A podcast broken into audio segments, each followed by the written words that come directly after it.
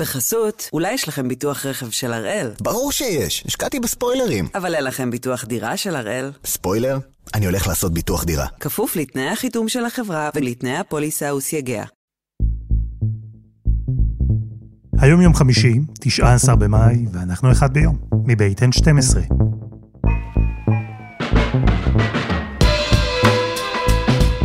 אני אלעד שמחיוף, ואנחנו כאן כדי להבין טוב יותר מה קורה סביבנו, סיפור אחד ביום, כל יום.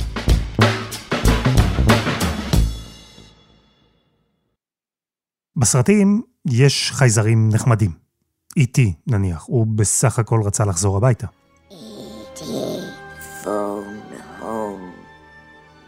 או צ'ובאקה ממלחמת הכוכבים.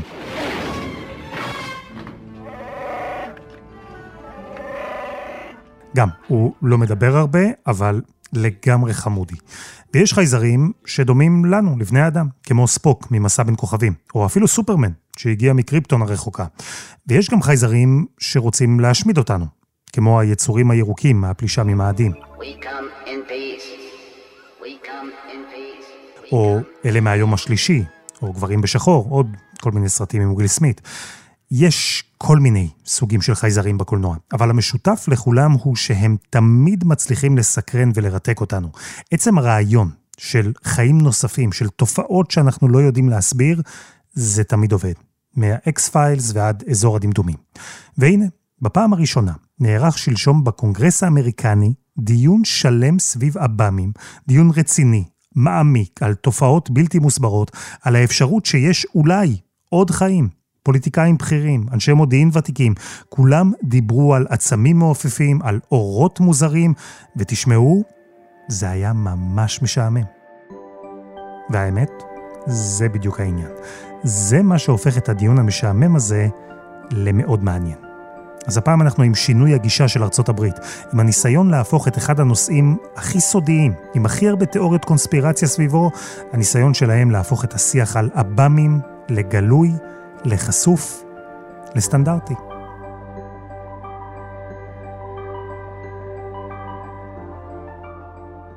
יונה לייבזון, שלום.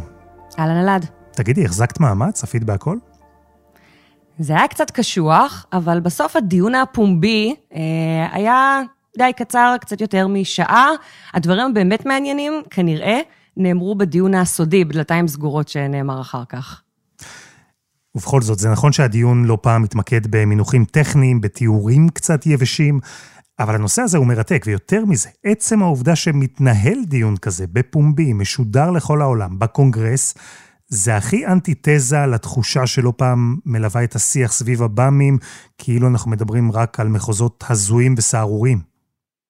נכון. אז הדיון הזה מתקיים אה, בתת ועדת המודיעין של הקונגרס, שמגיע לשם לא פחות מתת שר ההגנה לענייני מודיעין וקציני מודיעין בכירים בצבא האמריקני, משהו שנלקח מאוד ברצינות, כשכל הזמן מרחפת מעל איזושהי שאלה, האם זה אמיתי או שמדובר אה, באיזה משהו רק כדי להרגיע את כל הקונספירטיבים. והרגע אחד נחמד ממש בתחילת הדיון, ככה כדי לשבור את הקרח, שאותו תת שר הגנה אומר, תראו, גם אני חובב מדע בדיוני. Uh, yes, I have.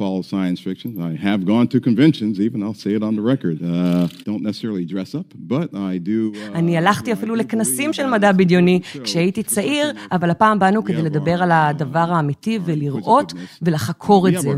We want to know what's out there as much as you want to know what's out there.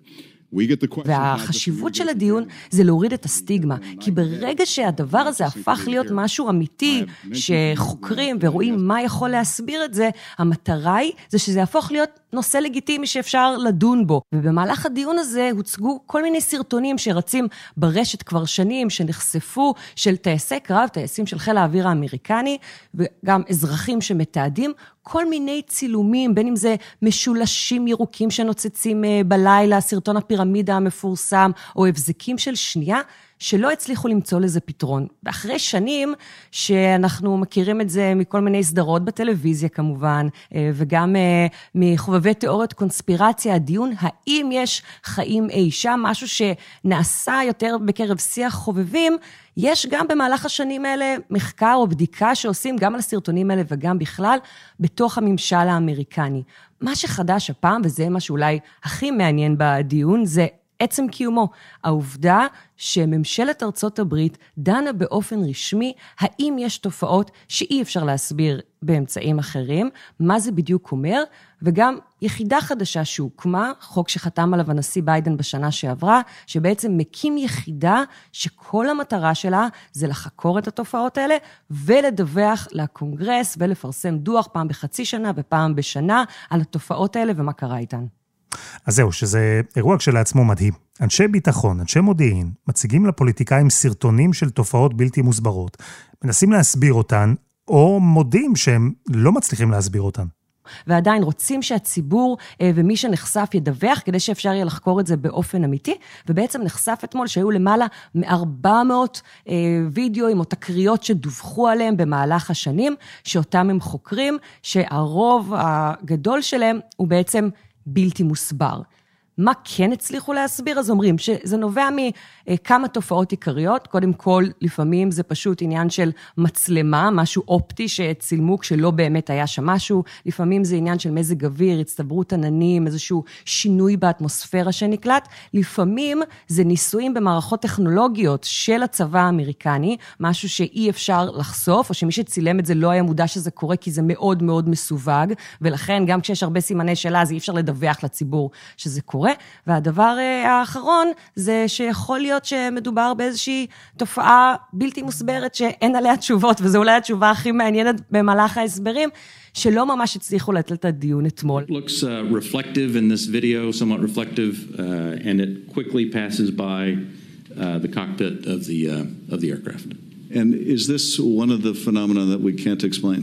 I do not have an explanation for what this, this specific uh, object is. There have been no אז זהו, שכאן צריך להפריד בין עב"מים לבין חייזרים. כי זה שיש עב"מים או תופעות מעופפות לא מוסברות, זה לא אומר שמדובר בחייזרים. אנשי המודיעין האמריקני אמרו, נכון, שאי אפשר לשלול שחלק מהתופעות האלה מקורן בחייזרים, בחיים מחוץ לכדור הארץ. אבל מפה ועד לאשר שיש חייזרים, המרחק הוא מאוד גדול. יכולים הרי להיות גם הסברים אחרים. אז לא הייתה אתמול, כן? מסקנה אה, חד משמעית, לא הכריזו שנמצאו חייזרים, ברור שלא.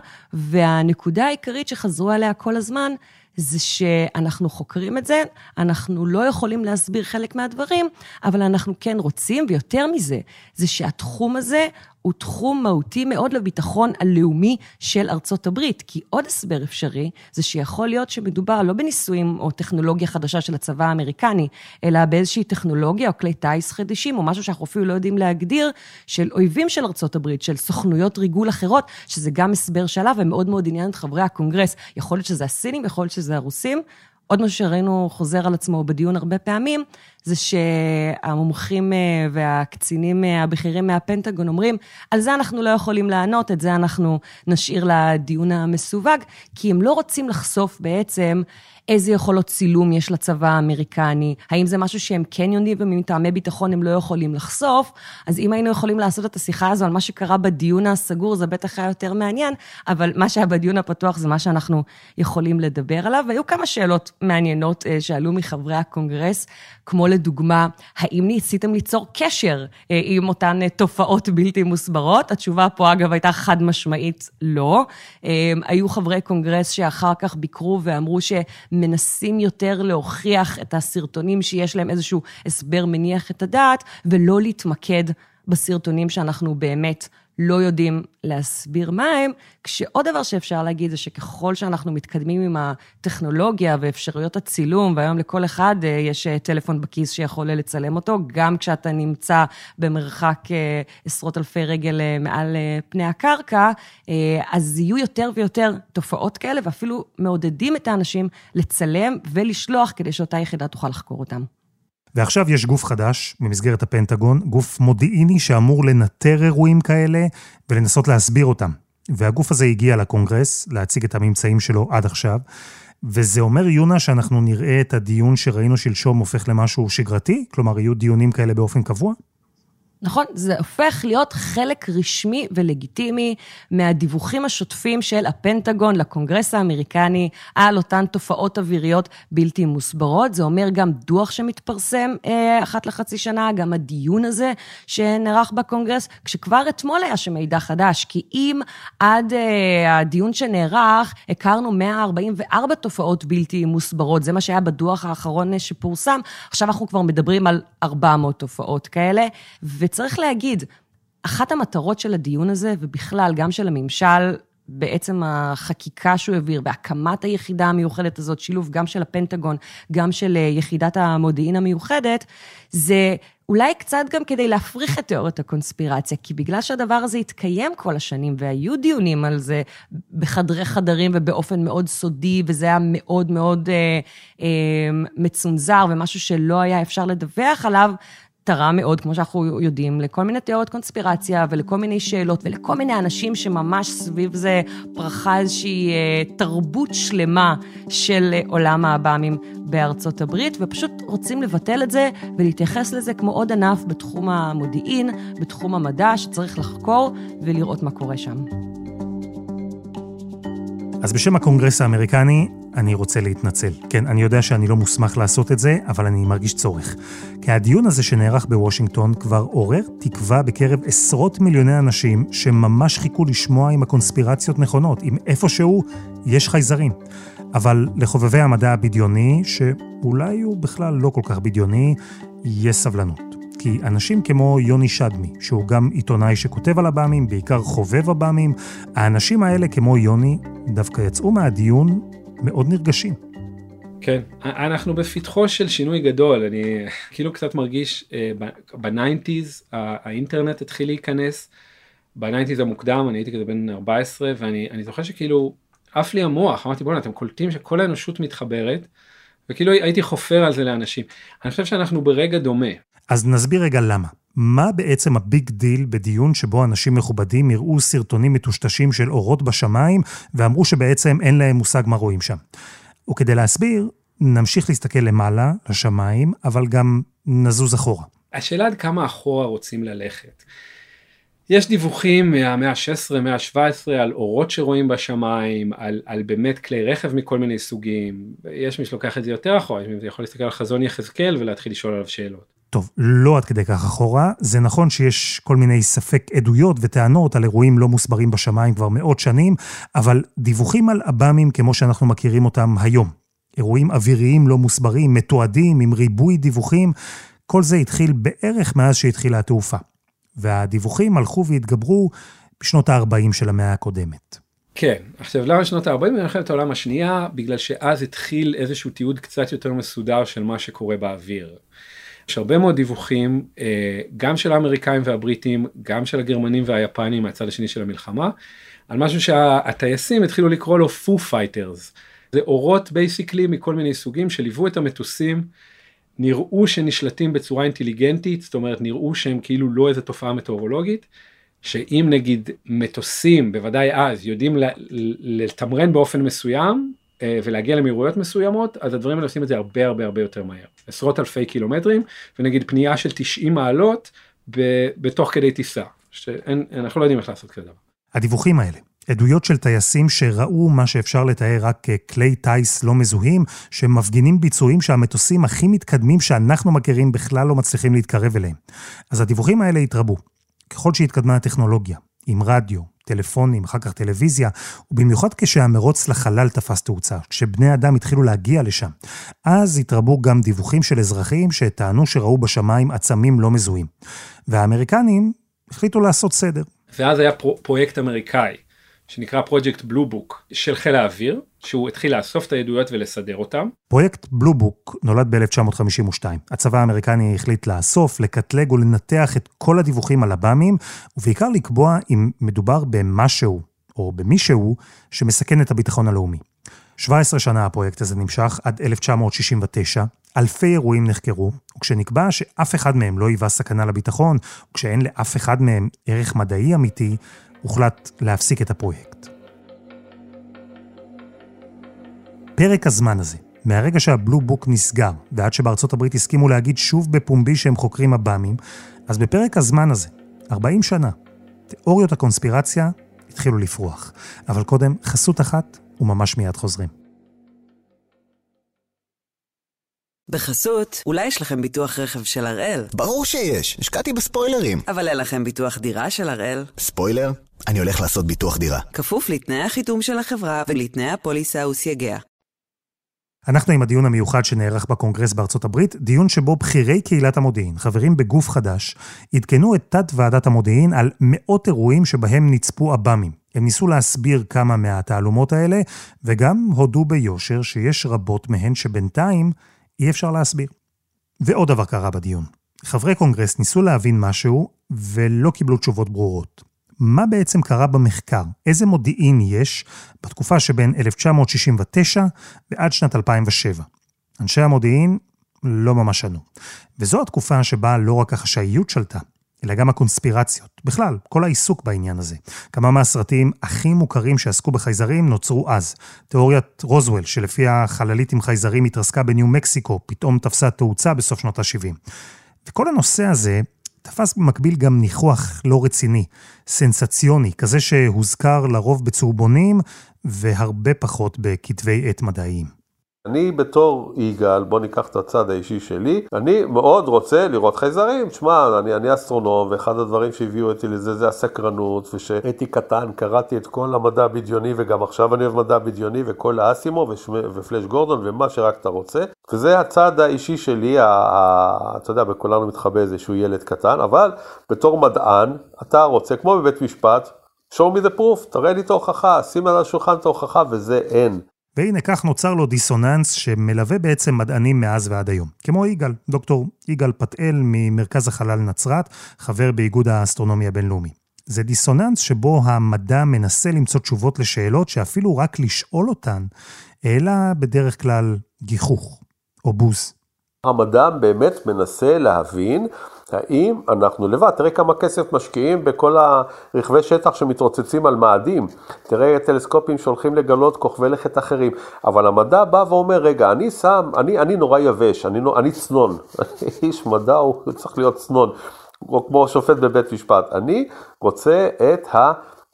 עדות ואני מחפש ואני משקיע כסף לעשות מחקר so called רציני. הסיכוי שיש כוכב לכת עם תנאים בדיוק כמו בכדור הארץ, שיצור כמו אדם אה, יהיה די סטגלני, עוד פעם, יש יצורים הרבה יותר סטגלניים בכדור הארץ מאיתנו, אה, לא עומד במבחן המציאות. כלומר, אתה לא בא ואתה אומר בבוז על האב"מים, אלא אתה בא ואתה אומר, שמע, זה לא רציני. כשמסתכלים על זה ככה, יש משהו שהוא אפילו קצת רומנטי. בחקר עב"מים. תחשבו על זה.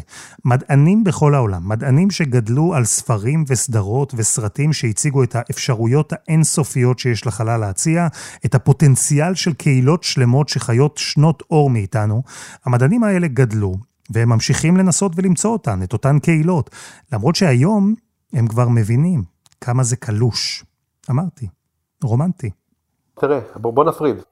לא סביר שאנחנו לבד.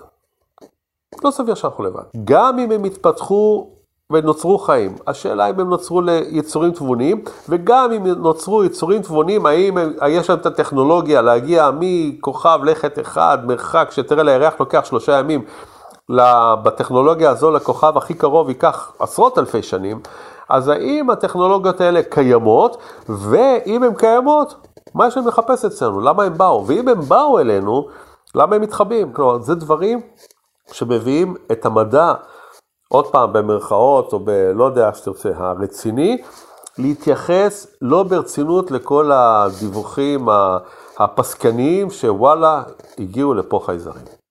ואת מעטה החשאיות, הקונספירציות, את העובדה שהמדע סביב עב"מים הפך למשהו קצת ילדותי.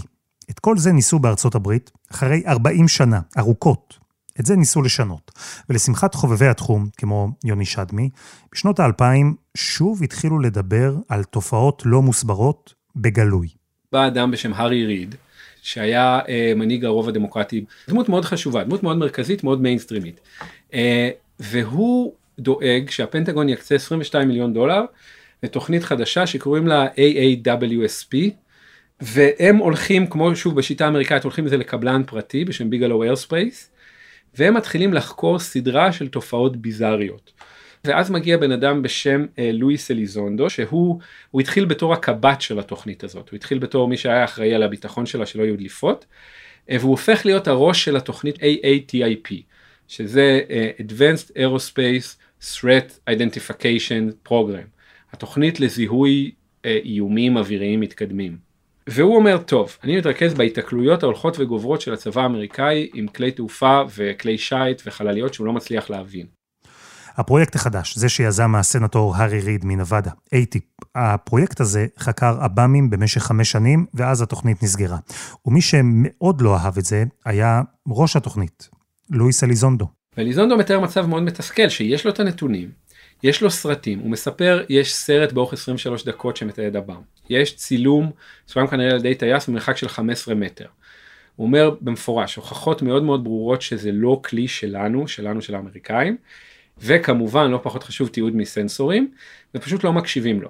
מנסה לשכנע, דופק על דלתות, ומסיבות שהוא מתאר אותן כמורכבות, לא, לא, לא מקשיבים לו. למשל, הוא אומר, תאר שאתה עוזר של שר ההגנה האמריקאי, תאר לך, ואתה בא אליו ואתה אומר, תשמע, יש באוויר משהו שאנחנו נתקלים בו, איזה שהם כלים מעופפים, הם הרבה יותר טובים מאיתנו, בתכלס אין לנו מה לעשות נגדם, הטכנולוגיה שלנו לא רלוונטית מולם, אה, והם לא מאיימים עלינו כרגע, לפחות על פניו. אז הוא אומר, אם אתה שר ההגנה האמריקאית, זה מסוג הדברים הקלאסיים שאתה אומר, טוב, שים את זה בצד. אני לא רוצה לחשוב על זה. אז החל מ-2017, אה, לואיס אליזונדו, אז הוא יחד עם אה, אדם אחר שנקרא קריס מלון, אז הוא היה מספר 3 בפנטגון, אה, לענייני מודיעין, אז שניהם בעצם אספו על זה הרבה מידע, הרגישו שהמערכת לא יודעת להתמודד עם זה מכל מיני סיבות, והתחילו, אחד הצעדים הראשונים החשובים ב-2017 היה שהם הדליפו לניו יורק טיימס חלק קטן ממה שהם יודעים. ומאז התחיל מהלך מאוד סבלני, מאוד מחושב, של אה, לחשוף עוד ועוד מידע. Luis Elizondo spent 20 years running military intelligence operations worldwide in Afghanistan, the Middle East and Guantanamo.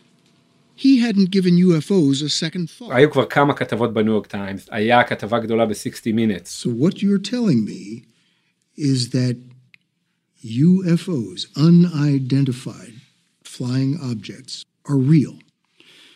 Bill, I think we're beyond that already. The government has already stated for the record that they're real. I'm not telling you that. The United States government is telling you that. כתבות שאומרות, טוב, הפנטגון כנראה זה נרמז, קצת דרופ, דרופ זה בול על הדבר הזה.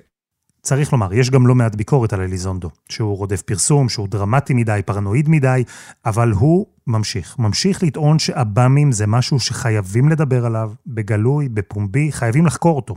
בשנים האחרונות, הגישה הזו של אליזונדו זוכה לתמיכה גם בוושינגטון, אפילו בבית הלבן. ופתאום בארצות הברית יש ניסיון לדבר, להעלות את הנושא מחדש, אבל אחרת. לכן, בין היתר, החליפו את השם UFO ב-UAP, כדי להתנער מהסטיגמה, מהקונספירציות. ופתאום יש גופים שמדברים בגלוי על מחקרים שהם עורכים, יש דוחות מוסדרים שיוצאים. אה, באמת ב-2021 יצאו שני דוחות. יצא דוח מסווג ודוח פומבי. הדוח הפומבי דיבר על 144 תקריות, הודה שבעצם ב-143 מהתקריות אין להם הסבר. הדוח הסודי מאז היה אה, מה שנקרא פויה, היה בקשת חופש המידע שנחשף חלק ממנו, ולמשל בדוח הסודי נכתב שחיל האוויר האמריקאי עשה איזשהו ניסוי של לזמן עב"מים, של לגרום להם להופיע.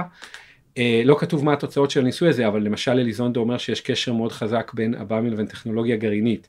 הם נוטים להופיע אה, במקומות שיש בהם או הנאה גרעינית או נשק גרעיני, יש תקרית אחת שהוזכרה אתמול בדיון, שוב, זו תקרית שהיא בלתי נתפסת, כן, אה, אנחנו פשוט לא, לא מעכלים את זה, שהבא מופיע מעל בסיס אה, נשק גרעיני אמריקאי ונטרל טילים, לא ברור אם חמישה או עשרה אבל נטרל אותם, כמו שהארי ריד, הסנטור שנפטר הדמוקרטי אמר, אם הנשיא האמריקאי היה רוצה לראות את הטילים האלה באותו רגע הוא לא היה יכול.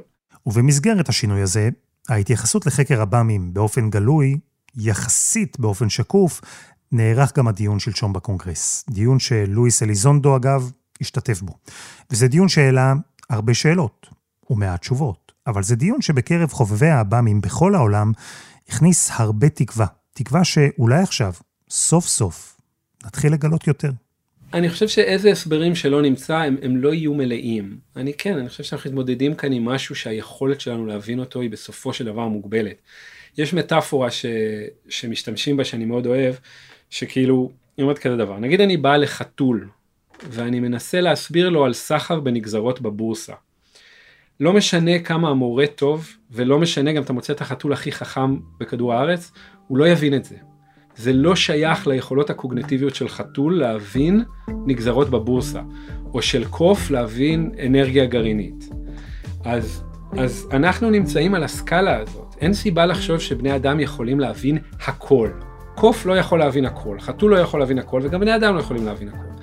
אז אני לא חושב שנגיע לנקודה שכאילו נבין הכל על התופעה, אבל אני כן חושב שנבין יותר אותה, נבין עוד אספקטים שלה ואיך היא קשורה אלינו.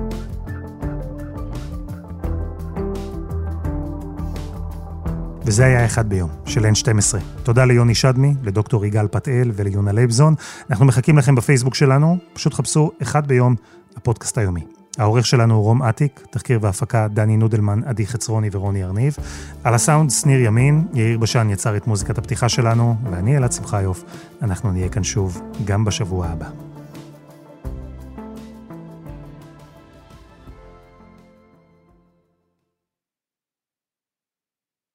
בחסות, אולי יש לכם ביטוח רכב של הראל? ברור שיש, השקעתי בספוילרים. אבל אין לכם ביטוח דירה של הראל? ספוילר?